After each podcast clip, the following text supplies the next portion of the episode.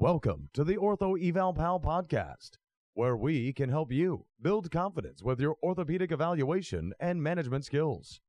We hope you enjoy the show. And now, for your host, Paul Marquis. Hello, everyone, and welcome to episode 239 of the Ortho Eval Pal podcast. I'm your host, Paul Marquis, and today we're going to be talking about rehab tips for post op lumbar fusion patients. We'll be discussing and reviewing what a lumbar fusion is We'll discuss why patients have to have a lumbar fusion, talk about post op fusion considerations, and then we'll cover some do's and don'ts after fusion surgery and so much more. But if you don't mind holding for a moment, we're going to hear a word from our wonderful sponsors. At MedCore Professionals, we offer mobility aids, bracing and supports, compression garments, post mastectomy care, and much more. Your health and well being are important to us. Your recovery is our priority. Our certified team will guide you to the right products based on your medical needs, recent procedures, or mobility restrictions. Visit us on Route 1 in Scarborough or at medcorepro.com. We are Mark and Kelly Hassett, owners of MedCore. And we keep you moving forward. This episode is sponsored by MedBridge. Harnessing the power of technology to help you advance your career and improve patient outcomes, MedBridge delivers over 2,000 evidence based CE courses and more than 7,000 specialized patient exercises, available whenever you need them from wherever you are. MedBridge goes beyond CEUs, they're leading the space. From interactive webinars led by top industry leaders to the first ever HEP patient mobile app, MedBridge has taken learning to the next level for over 200,000 PTs, OTs, ATs, SLPs, and nurses, and those they serve. For a limited time, use promo code OEP to receive $175 off your annual subscription. Welcome back, everyone. So it's been kind of a wild ride for Paul here at Ortho Eval Pal. Uh, as some of you know, I don't only podcast and YouTube and uh, have a 40 to 50 hour a week job uh, doing physical therapy but I'm also a tree farmer, and it's that time of year where we do a lot of digging and transplanting and all that good stuff. So um, it's been kind of a tough time trying to get in this podcast. But I just recently did some coaching with a, a great uh, student uh, by the name of Jessica, and she had some great questions about lumbar fusion, and we we discussed, you know, the whole, you know, top to bottom, what it is, and how we manage fusions after surgery. And I thought, you know, this would be a great podcast to talk about. And of course, this is one of those where we could go on forever. So I'm going to do my very best to try to, you know, minimize it a little bit and really keep to the point uh, of what we are trying to get to which is going to be those tips you know for uh, those patients who are post-op after lumbar fusion surgery so let's just do a little you know review here about lumbar fusion. And what we'll do today is just for the sake of the ease of understanding of the lumbar fusion, we're just going to pick L4 and L5 as the two segments that are giving us trouble. And um, we'll just kind of talk about those two just to make it easy. So, number one, why do people have lumbar fusion? Well, the big one is neurogenic claudication patient tells you, you know, they walk a certain distance and it might be 100 feet, 200 feet, maybe a couple hundred yards. The legs start to become uh, painful posteriorly. So, like the low back down into the glutes, into the hips, maybe even to the thighs. It could be anterior, it could be posterior or lateral, depending on which um, level it's at they sit down or they bend over for a little bit and then they can get back up and continue walking, but they can only get that same distance. So that's pretty much the definition of neurogenic claudication. So that distance is very limited, but also reproducible as far as distance goes. Usually this is bilateral, so you'll get discomfort bilaterally, unlike a herniated disc or nerve root compression, which may be most of the time unilateral. And um, people can also have this sense of instability when they're walking, when they have, you know, lumbar spinal stenosis or severe spondylolisthesis. Uh, they'll feel like the legs get a little bit wobbly and it gets, uh, you know, quite uncomfortable. We also see with these folks that their facet joints get quite angry, and um, you know they're oftentimes arthritic, inflamed, and uh, they'll get this kind of the sharp like a stab in the back. It doesn't necessarily go down the leg, but it can migrate across the back um, and it can really catch them really suddenly. So it's more acute in nature, generally settles down after a little bit of rest. So, oftentimes, these people who have lumbar spinal stenosis will you know they can, they can have equal reflexes equal sensation equal distal muscle strength and equal and negative straight leg raises bilaterally. And that's because they're usually in the sitting position when we're testing them. So those foramen are opened up, the nerve roots are not getting compressed. So you'll not see some of these uh, diagnostic evaluative things pop up and, and be positive. So that's kind of common for them. Usually, these folks, though, before they have fusion surgery, will undergo like a laminectomy or foraminotomy, maybe a discectomy to offload those nerve roots and make a little bit more space and to buy them some time. They'll often have some pretty good relief early on, but over time, uh, you know, the L4 will collapse on top of L5. So basically, the house collapses on the foundation, and um, those foramen start to close in a little bit. And, um, you know, then that fusion can be inevitable where we have to kind of make more space for that nerve root. And so that's kind of, you know, why people have to have fusion surgery. Now, what happens in surgery? Now, first of all, I'm not a neurosurgeon. I have worked with some for many years, 29 to 30 years now, and uh, they've done a great job at explaining to me what they do in surgery. Um, and I don't want it to sound like we are downplaying fusion surgery and that it is easy. It is not easy. I have the utmost respect for neurosurgeons and the work that they do. Um, and I've worked with some of them very closely, and and I, I totally respect everything they do. But what I'm going to do is I'm going to try to sum this up so that you can understand the surgery a little bit better. And then when you can understand that better, then you will understand why you should modify your rehab more than you probably do now. So, patient goes in for surgery. They're placed in a prone position. The surgeon identifies the area to fuse, and we'll be talking about L4 and L5 the surgeon has to go through a lot of soft tissue to get to that vertebrae. So if, all, if any of you are therapists who have or medical providers who have been uh, in gross lab, you know that when you take a look at those those cadavers, it is very thick between the skin and the vertebrae. Okay, so it it takes quite a bit to get in there and to get that deep. They get to the area that's needed and they really clean out a lot of that uh, disc material they remove some of the obstacles, you know, like spurs and, and hypertrophied ligaments and so on. So they try to clean that out so that they can make more room for the spinal canal and also for the uh, the nerve roots that come out through the foramen.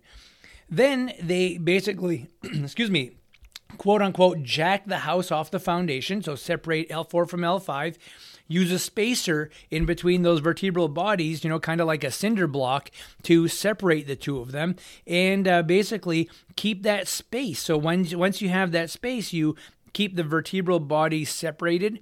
The vertebral foramen stay a little more open, and the nerve roots have a, a better chance of breathing a little bit.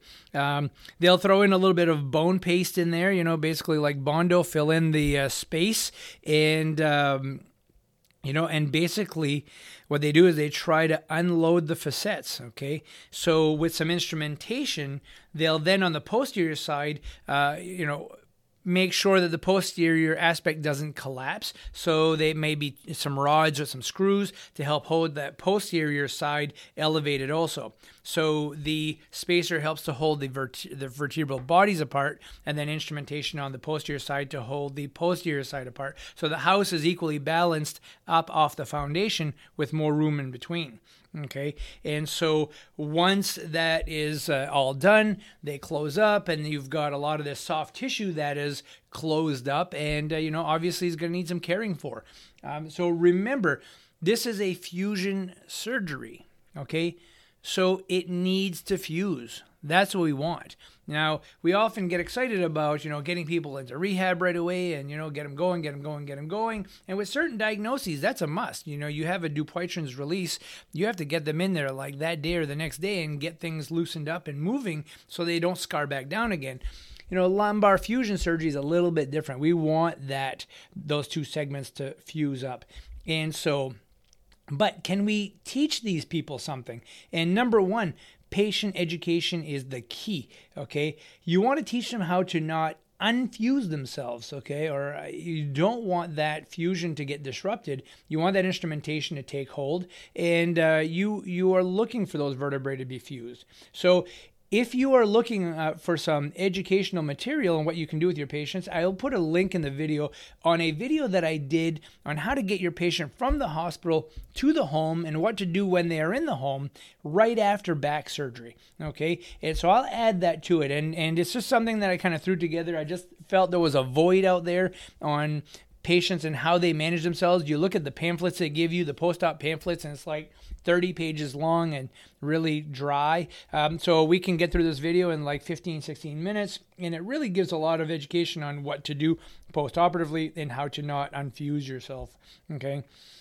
Now the second big thing is that you need to remember this was a very big surgery okay it takes a long time to heal and so you need to remember that you know your time frames are, are not going to be you know in two three weeks you're going to be back on track. You need to let this this structure heal. Now it's going to take even longer. If your patient was a diabetic or maybe they're a tobacco user the outcomes are a little bit less promising and can take a lot longer. And if they're osteoporotic, you need to be careful. So I just, I'm a little more conservative with those folks and I give it a little bit more time. And uh, before I start pushing a little bit harder. Remember that the vertebrae are not very vascular, especially as you get older, you start to lose, you know, the capillary blood supply to the vertebrae. So it can take even a little bit longer to, to heal. Movement is important, all right? And I'm a big advocate of walking early on. But what I don't like is that some people think that they, they should walk more, and the more that they do, the better it is. So, what I usually do is I start off with something nice and easy. Like, I want you to walk 200 feet five times a day. And I tell them, you know, it's better to break it up several times and take small walks than to go for a 1,000 foot walk all at one time. Okay, and then I slowly increase that. So I want to keep them active. I don't want them laying, sitting, or standing for a long period of time. They should break up their activities often. Okay, next thing you need to make sure of is that you know you're taking care of this incision they're going to have some incisional discomfort. They have to go really deep with this. So, ice can help with that. Getting some compression on that incision is important because kind of like a volcano. You know, you look down a volcano, it's a big tube. The lava starts from the bottom, it works its way out. Now, if you could cap a, a volcano, you know, that lava is still going to want to push out as much as possible. And same thing happens with this incision. It's a really deep incision fluid and swelling will build up in that and kind of push out at that incision and can be pretty swollen and that can actually cause some pain. So getting some sort of compression on there like a little pillow or something that you can you know sit up against on a chair that will push at that incision can really help keep that swelling at bay. So make sure you check out the incision after surgery and and, and take care of that. They are much smaller than they used to be but it's still surgery. Okay. Um, and again, you know, you'll hear your, the next one you'll hear is something that's quite common no BLTs, no bending, lifting, or twisting. Well, that's not always practical, especially if you live alone and you have back surgery, but I think it's important as therapists that we teach people proper body mechanics. Um, to be totally honest with you, I think that all people who are undergoing lumbar spine surgery should be sent for at least one visit of pre op education. This is how you lift. This is how you push. This is how you pull. This is how you get something out of the refrigerator. Um, this is how you should uh, sit on the side of your bed and log roll to get into bed. And all of these little activities can be really helpful in protecting the patient after surgery. Okay, oftentimes these surgeries are now like one day surgery, and they go home and they're on their own to manage themselves until they have some sort of a follow up three, four, five, six weeks later. Um, so, when do you start actual physical therapy with these folks? Well, you know, with the group that I work with, the neurosurgical group that I work with, we like to get people, you know, about four to six weeks starting some physical therapy, or usually after the x rays are taken and it shows that the uh, instrumentation is in good shape and that everything is stable. Uh, it's a great time to start patients uh, in therapy. Sometimes we hold a little bit longer if, if, like I said, they're tobacco users or maybe they're diabetic, um, just to allow a little bit more healing. But what should we be most careful with when we see somebody who's had lumbar spine surgery? Well, extremes of lumbar spinal motion. We always have this feeling like we need to increase motion, increase motion, increase motion. And we need to be cautious. If somebody is standing and loading and there's an axial load on the spine, and they are bending off to one side to lift something heavy off the floor or to even bend forward to reach for their feet, we need to be cautious about that, okay? We don't need to go through extremes of motion, but spinal motion is very important, okay? It rotates, it flexes, it extends, it laterally flexes and laterally uh, moves to the other side. And so we know the spine needs to move, but again, we want to make sure that we don't disrupt that fusion. So um, I don't mobilize that fused area very much. I do like to mobilize the thoracic spine if you can get them into a comfortable position. I'll occasionally do some gentle PA mobilizations if the patient does not have good spinal extension. They're overutilizing the lumbar spine to move. So if I find they have a real rigid thoracic spine, I might do some real gentle PA mobilizations. You can even do them, you know, while they're sitting up in a chair. I prefer to do it in a kind of a prone position with lots of pillows under the belly so they're semi flexed and not go into an extended position. I really try to avoid a lot of extension with uh, spinal fusion patients. That really stresses that fusion a lot. Um, I also have them avoid heavy lifting, but you know, light lifting is not a bad thing. I mean, we know we need to load um, the spine, we need to load bones after surgery. That helps uh, with healing and building bone integrity. I really try to, you know, have people minimize smoking or use of tobacco products afterwards. So I really talk to them about that, that that they're um, not taking in as much oxygen as they need to for good bone healing, and I really try to go about it that way uh, with education.